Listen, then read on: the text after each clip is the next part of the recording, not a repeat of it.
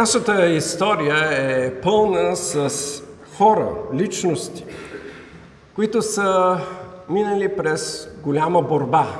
Те са извършили велики дела.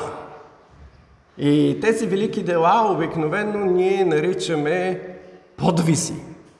Всъщност, когато четем този пасаж, Апостол Павел в първия стих казва, защото желая да знаете в каква голяма борба съм. Но другият превод казва, какъв голям подвиг имам за вас.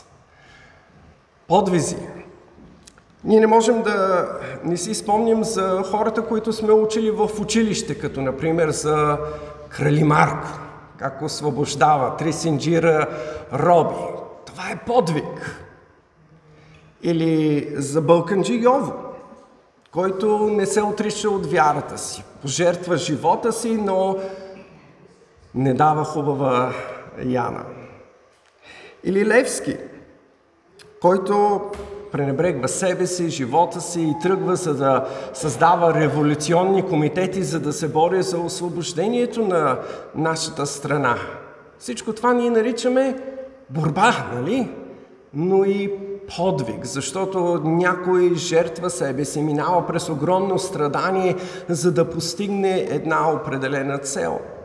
Не можем тук да не споменем и Христо Ботев, който зарязва живота си с малка шепа доброволци на кораба Радецки, спират на Козлодой и идват за да дадат живота си. Или пък опълченците на Шипка, които се борят с с всичко.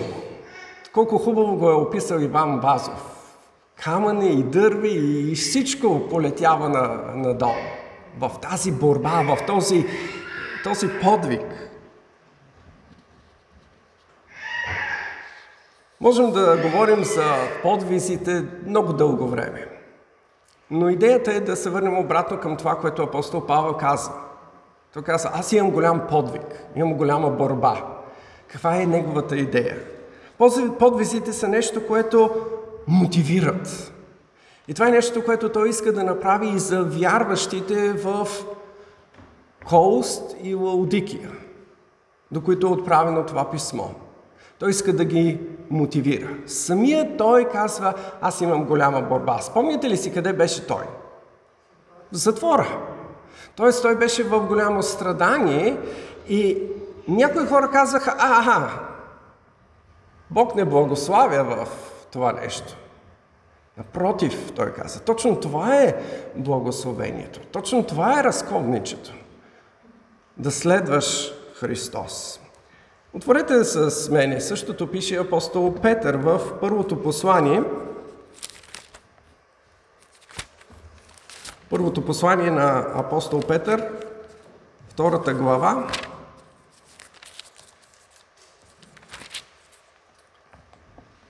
21 стих, той пише на вярващите така. Защото за това сте и призвани.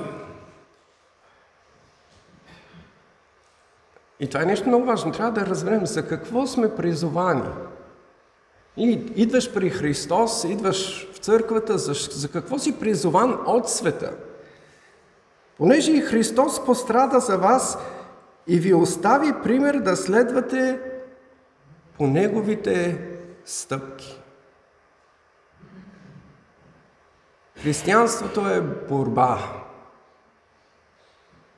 Борба. Ние имаме една такава песен, спомняте ли си? Борба непрестанна е с нас живот. Против греха, сатана и плата. Християнският живот не е метимасно. той е изпълнен с голяма борба, защото изведнъж от света ние сме призовани да следваме Христос. Той променя живота ни и ние трябва да живеем по нов начин в този грешен свят. Нека да отидем по-назад. Второто послание на апостол Павел към Тимотей, за да можем да видим как апостол Павел го насърчава в страданието, което самия той има. Второто послание на Тимотей, третата глава, от 10 до 12 стихове. апостолът се обръща към Тимотей и казва, а ти си последвал моето учение, поведение, целта, вярата ми, дълготърпението, любовта, твърдостта. И до тук ще кажете, еха, какви хубави неща, нали? Но вижте как продължава. Гоненията, страданията, които ме сполетяха в Антиохия, в Икония, в Листра, какви гонения издържах. И от всички тях ме избави Господ. Но, забележете, и всички, които искат да живеят благочестиво в Христа Исуса, ще бъдат гонени. Всички, които искат да живеят благочестиво в Христос Исус, ще бъдат гонени. Това е моделът, който апостол Павел дава на младия Тимотей. Това е модел за подражание, който той му дава. Това е примера. И това е борбата, която той казва на колосяните, имам за вас. Заради вас и унеси, които са в Лаудики и унеси, които не са ме виждали в личност. Апостол Павел иска да ги насърчи. Всички тези обстоятелства, които Бог допуска, не са е, случайни. Вие вече разбрахте, че в Колос има лъжи учители, които казват на колосяните, вижте, апостол Павел не е истинския апостол. Неговото служение не струва, щом завършва в затвора и с толкова страдания. Трябва да научите тайната мъдрост, тайните неща, които Христос има да ви е, даде. Ето защо апостолът се обръща към тях във втория стих, казва и за да се утвърдят сърцата им, изпълтени в любов, да придобият в пълно богатство съвършеното разбиране, да познаят Божията и на Отца тайна, т.е. Христос. Виждате как ясно той говори срещу лъжеучителите. Казва, да, има тайна и тя е Христос. Да познаваш Христос. Това е тайната. Христос е тайната. И чрез Него ние можем да получим тази пълнота от радост. Но да познаваш Христос е привилегия. Не всеки човек на тази земя познава Христос. Докато Исус беше на тази земя, хората го виждаха, виждаха чудесата и знаменията, които вършеше, как изгонваше демоните, изцеляваше сакатите, възкресяваше мъртвите, ходеше по водата, нахрани ги. Повярваха ли в Него? Не, разпънаха го на кръста. Отхвърлиха го. Отхвърлиха го. Хората останаха слепи. Само на тези, които Бог благоволи да открие тази тайна, да видят в Христос. В нашия ответен прочит ние четахме, нали? До сега ви говорих с притчи. Сега ще ви говоря ясно. И учениците казаха, да, сега не говориш ясно, сега разбираме.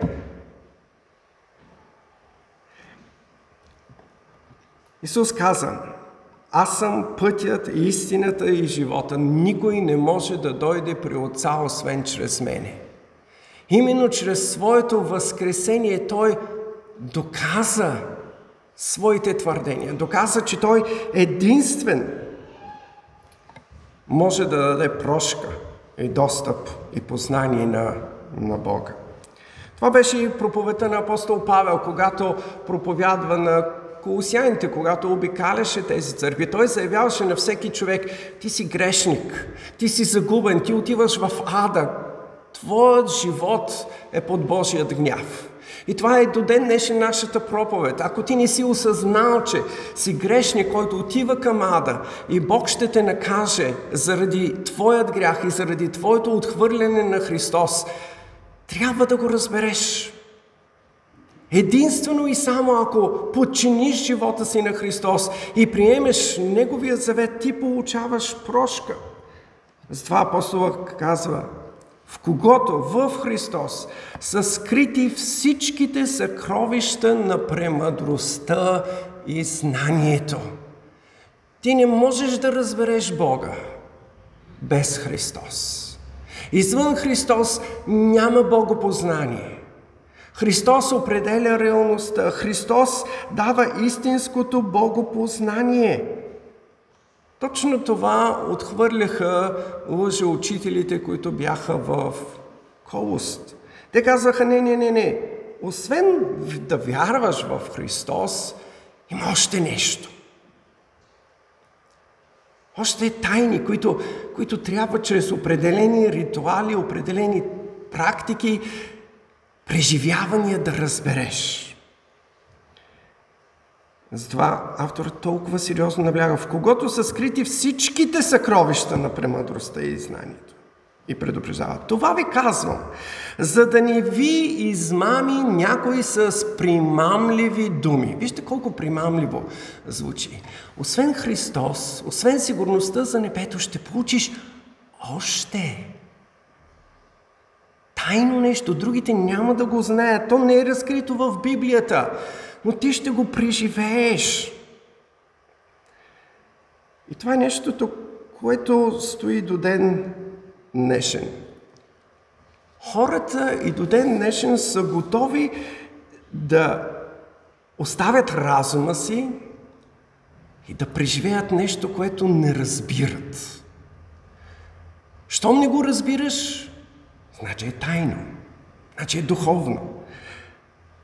Продължават да търсят, освен Христос, ново откровение, ново познание, нова мъдрост, ново преживяване. Ние днес в 21 век сме свидетели на това как хората оставят всичко разумно и логично, изоставят Божието Слово и принципите и търсят мистичното, тайното, примамливото.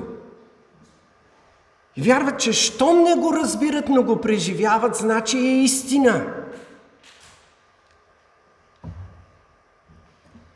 До ден днешен се заявява, не е достатъчно да вярваш в Христоса да се спасиш. Трябва да бъдеш кръстен и с Святия Дух. Трябва да имаш ново преживяване. Разбирате ли, ето го. Примамливо нещо ново, ново преживяване, което ти да, да имаш. Трябва да преживееш присъствието на Святия Дух, чудесата му. Трябва да говориш чужди езици, ангелски езици. Ти не ги разбираш, ама това е благословение от Бога. Тоест, Нищо свързано с разума. Оставяш разума си. Има една такава книга. Оставям разума си на прага. И се впускаш в мистика. Колкото и да не я разбираш. И затова със сигурност вие сте гледали по интернет богослужения, на които хората, хората се валят по земята, нистово, смеят се и това се представя като духовно преживяване, като действието на Святия Дух. Вижте как го контрира апостол Павел следващия стих. Защото ако и да не съм с вас телом, пак духом съм с вас. И се радвам, като гледам какво? Порядочността ви и постоянството на вашата вяра в Христа. Порядъчност в контраст на хаос. Бог е Бог на ред. Той е създал всички тези закони и до ден днешен има ли хаос? ред. Но има лъжеучители, които казват, елате при нас, ще преживеете пророчество, откровение, ще ви бъдат разкрити тайни знания, ще получите Божията сила по нов начин. И всичко е емоции, емоции, емоции, емоции. Има други, които казват, Христос пострада на кръста, но това не е пример за вас и вие да страдате. Напротив, на кръста Христос ви освободи от всяко страдание, болест, незгоди, трудности, преследване. И стига до там, че изопачават Божието Слово и казват, ние сме създадени по Божия образ и Божие подобие. Какво прави Бог? Малки богове. Вие сте малки богове. Вие може да контролирате с мислите си Дори времето. Днеска не искам да вали. И почвам да мисля положително. Днес ще грее слънце. И хоп, слънцето изгрява. Разбира се, това е насочено в друга цел. Да мислиш положително. Аз съм здрав, аз съм силен, аз съм красив, аз съм проспериращ.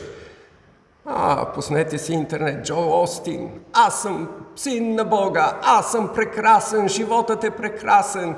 И само положителни изповеди. Нищо негативно не трябва да се споменава от вашата уста, защото това, което изговаряш, ти като малък Бог го превръщаш в реалност, в действителност, така както Бог твори със Словото си и ти твориш реалността, своята реалност. Други казват, да, хубаво е да вярваш в Христос, но трябва да спазваш и закона, особено съботата. Ако не спазваш съботата, ти си загубен. Борбата в църквата винаги е била борба за истината. До ден днешен борбата в този свят е борба за истина. Има толкова много дезинформация. И нали, говорим за свобода на словото, всеки може да пусне в интернет каквото си иска, въпреки че казват ние проверяваме това истина ли, не е ли. Казват ни се колко много дезинформация съществува. И ние вече не знаем кое е истина и кое не е. Кое е реално и кое не е. Затова ни трябва отправна точка. Коя е тази отправна точка за нас? Това е Божието Слово. Това е стандартът. В него имаме пълното Божие откровение. И извън него не ни трябва нищо, защото в него можем да познаем Христос. Това, което Христос ни дава. Апостолът продължава и казва. И тъй, както сте приели Христа Исуса Господа, така и живейте в Него, вкоренени и назидавани в Него, утвърждавани във вярата си, както бяхте научени и изобилстващи в нея с благодарност. Думичката и тъй заключава предната част и казва сега, нека да ви кажа истината, принципа, който трябва да ръководи вашият е, живот. Ето го принципа. Както сте приели Исуса Христа Господа, така живейте и в Него. Как го приехте? С вяра. Така продължавате да живеете живота си. С вяра в Него. Че Той е верен на всички обещания, които ни е дал в Словото и ще бъде верен на тях до край. И все пак не искам да пропуснете нещо. Както сте приели Исуса Христа, има една запетайка и се добавя една думичка. Исуса Христа, Господа. Това е нещо много важно, което често пъти се пропуска, когато ние споделяме благовестието с хората. Ти идваш при Исус Христос и той не просто става твой спасител от греха, не просто те благославя, не просто ти прощава, не просто ти дава вечен живот. Той става твой господар. И сам той предупреждава. В онзи ден казва, ще дойдат и ще кажат, Господи, Господи. Той какво ще им каже? Не ви познавам. Исус толкова ясно каза на друго място в Матей. Не можете да служите на двама господари. Ако ти си приел Христос, задай си този въпрос. Наистина ли Той е господар на твоят живот? Или Той е едно от многото неща, които определят твоя живот? Като децата, семейството, работата, колата, почивката, вилата. Можеш да, да изброиш много неща. Екскурзиите, Дори нивата, цветята, животните, всичко можеш да включиш в, в тези неща. Исус Христос е Господ. И продължава. Вкоренени и назидавани в Него. Образът на дървото. То е растение, което се вкоренява. Не знам колко от вас са виждали корен на орех. Колкото е горе стъблото на ореха, толкова е и корена надолу. Огромни корени. Това нещо образа. Защото когато дойдат трудностите, когато дойде сушата, колкото по-надълбоко си пуснал корени, толкова повече имаш ресурси, от които да черпиш. И когато духа силния вятър не може да преобърне. Вера в Германия не веднъж сигурно е виждала, когато минава ураган, прави една просека през боровете. Защо? Защото корените им са плитко горе и много бързо падат. Вкоренени. Вкоренени. Трябва да пуснем дълбоко в своите корени в Христос. Но не в преживявания, не в други тайни, в Христос. Трябва да познаваме Христос. Как познаваме Христос? Колосяни 3.16. Христовото Слово да се вселява във вас богато. Колкото повече то се вселява във вас, толкова повече ни пускаме своите корени, за да се назидаваме в Него, да се утвърждаваме във вярата си. Така както сме били научени да не излизаме от този стандарт, изобилстващи в нея с благодарение. И така, Христос е източникът на нашия живот. Не нещо друго. Той ни го казва много ясно. Спомняте си Евангелието от Йоанн, 15 глава, 5 стих. Той казва, аз съм лозата, вие сте пръчките. Отделени от мене не можете да сторите нищо. Без Христос няма живот, няма реалност, няма духовност, няма нищо. Исус е Бог. Той е Божият образ, за да можем ние да го видим, ние да го познаем. Дошъл в плът. Именно в Христос се изявява цялата пълнота на Божеството.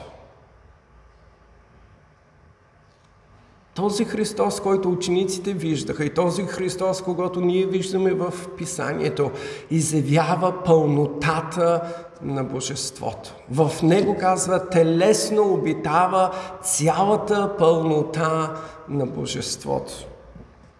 И затова казва, внимавайте, внимавайте да не ви заплени някой с философията си.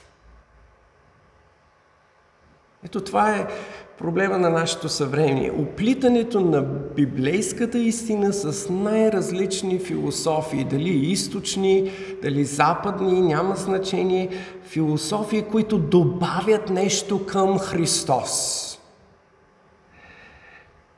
Казва, с празната си измама, по човешко предание, по първоначалните учения на света, а не по Христа защото в него обитава телесно всичката пълнота на Божеството. И накрая също толкова важно. И, и вие, и вие имате пълнота в него. Не ви трябва второ, трето и пето изпълване или преживяване или откровение. В Христос вие имате пълнота. Всичко, което Бог може да ви даде, ви дава в и чрез Христос. Посланието към Ефесяните той започва точно с това. Благословен да бъде Бог и Отец на нашия Господ Исус Христос, който в Христос ни е благословил с всяко духовно благословение в небесни места. В Христос ние седим в небесните места. Ние сме преминали от смъртта в живота. Ние имаме сигурност, ние имаме вечността, ние имаме всички Божии благословения в Христос. Не като допълнение, в Христос. Затова, скъпи мои братя, търсете Христос, изучавайте Христос, вкоренявайте се Христос, вярвайте в Христос. Не търсете друго освен Христос, така както сте приели Господа Исуса Христа, като ваш Господ. Така живейте в Него. Не, пускайте себе си от Него, вкоренени в Него. Пускайте корени само в Христос и теглете от Неговият живот. Амин. Святи и всемогъщи Боже, голяма е Твоята милост. Още веднъж оценяваме факта какво благословение е да имаме Твоето Слово, да можем да го изучаваме. Защото имаме истина, имаме канара, имаме отправна точка, имаме сигурност. Благодарим Ти за откровението, което си ни дал в това Слово. Откровението за Твоят Син Господ Исус Христос, който е царят на целите, Господ на господарите, който иде за да съди този свят, от когото зависи всичко. И те молим да се намерим в Него, вкоренени, назидавани и живеещи в Христос. Амин.